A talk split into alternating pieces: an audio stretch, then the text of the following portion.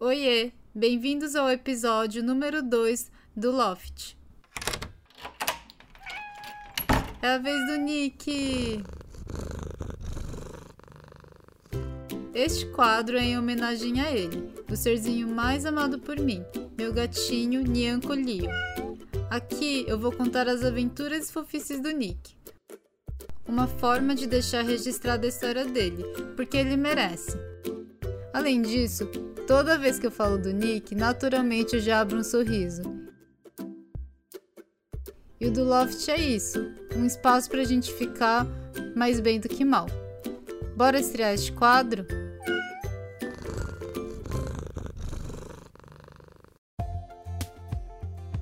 Eu sempre quis ter um gatinho, mas eu morava em um apartamento em Tóquio que não aceitava pets.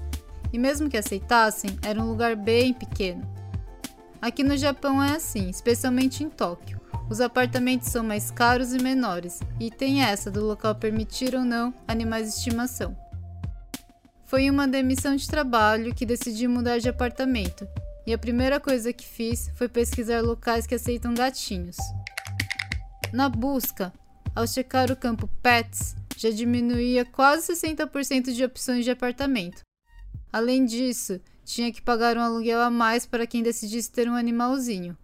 Mas eu não desisti do meu Nianquinho. Encontrei um apartamento maior que aceita gato no meu orçamento. Foram três meses de adaptação com essa nova casa e o novo emprego.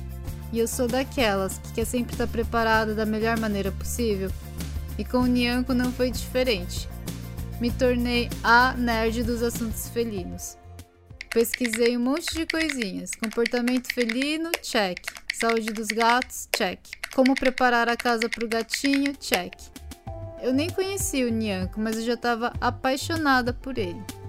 Com a ajuda de um amigo, encontramos um orfanatinho de gatos. Fiquei em Guma. Os cuidadores são brasileiros.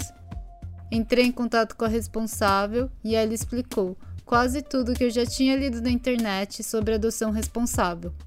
Além dos cuidados básicos, que seriam telas nas janelas, alimentação e banheiro, ela me explicou sobre a responsabilidade de adotar um gatinho, já que o abandono é inaceitável. Eu estava pronta. Foi importante ter deixado claro para ela qual personalidade de gato que mais me agradava. Eu queria um gatinho carinhoso, podia ser macho ou fêmea, filhote ou idoso. E ela enviou então fotos de alguns gatinhos neste perfil e já contou a história de cada um, inclusive a do Nianco. Gente, eu me apaixonei por todos, né? Mas eu tava ligada que chegando lá eu não ia escolher nada, a decisão ia ser deles. Estava só preocupada de ninguém com a minha cara. Data do encontro marcado. A viagem de carro foi mais ou menos 3 horas até Guma. Meu amigo dirigindo e eu toda ansiosa. A casa era dividida por quartos. Tinha um quarto só dos gatos prontos para serem adotados, com as vacinas de FIV e FeLV tomadas e todos castrados. Quando entrei no quarto, o Nyanko Liu me recebeu. A responsável me mostrou todos os gatinhos das fotos e o Nick estava lá, me seguindo. Sentei no chão e quem veio sentar no meu colo? Nyanko. Outros gatinhos queriam atenção e quem ficou emburrado? O Nick. Fomos para outro cômodo para ela me mostrar mais um gato. Era um filhote bem carinhoso. Fiquei em dúvida entre os dois. Eu falei que ia mais uma vez no quarto do Nick e já me decidiria. Quando eu abri a porta, o Nyanko saiu. Foi ao banheiro do corredor da casa e estava comendo a ração, se preparando para viajar para Tóquio. Terminou de comer e ficou me olhando com cara de: Tô pronto, vamos! E eu falei: Vamos. O Nick foi bonzinho na malinha de transporte. Não chorou, não fez xixi, nem cocô. Dormiu a viagem toda.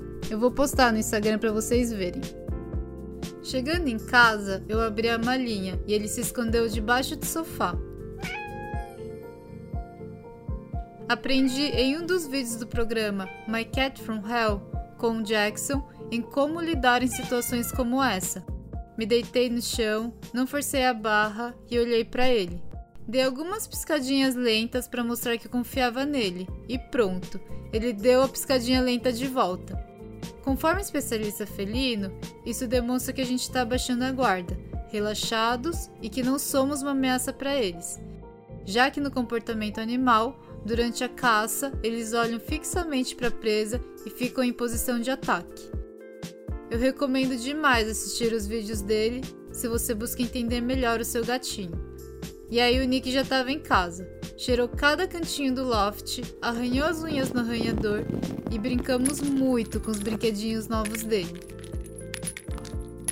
E quando ele cansou, ele foi no meu colo igual um nenenzinho. Gente, eu amo. A minha única preocupação era o banheiro.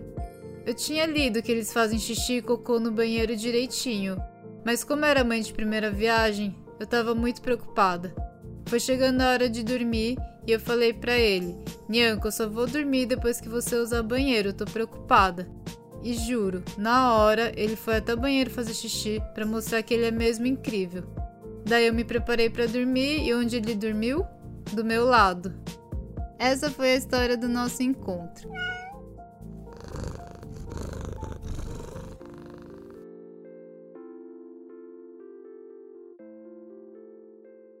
E para você que também tem um animal de estimação, me conta lá no arroba estúdio do Loft como foi o encontro de vocês, eu quero saber. Oi, eu sou a Fabi, eu sou mãe pet de dois gatinhos. O primeiro encontro foi com o Black em fevereiro de 2018, quando uma menina que trabalhou comigo estava procurando uma família para adotar ele. Aí eu fui até a casa dela para conhecer ele e eu lembro que quando a gente resolveu que né, eu ia levar o Black embora, eu comprei um cestinho e quando a gente abriu é, esse cestinho para levar ele, ele entrou assim rapidinho. Aí, mas detalhe, detalhe que hoje em dia, quando tem que levar ele no veterinário, eu levo o Black no mesmo cesto e eu tenho que forçar ele a entrar dentro desse cesto.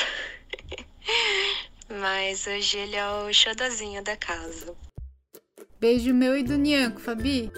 Obrigado especial para a responsável do lar de adoção, Azil, por cuidar tão bem do Nianco.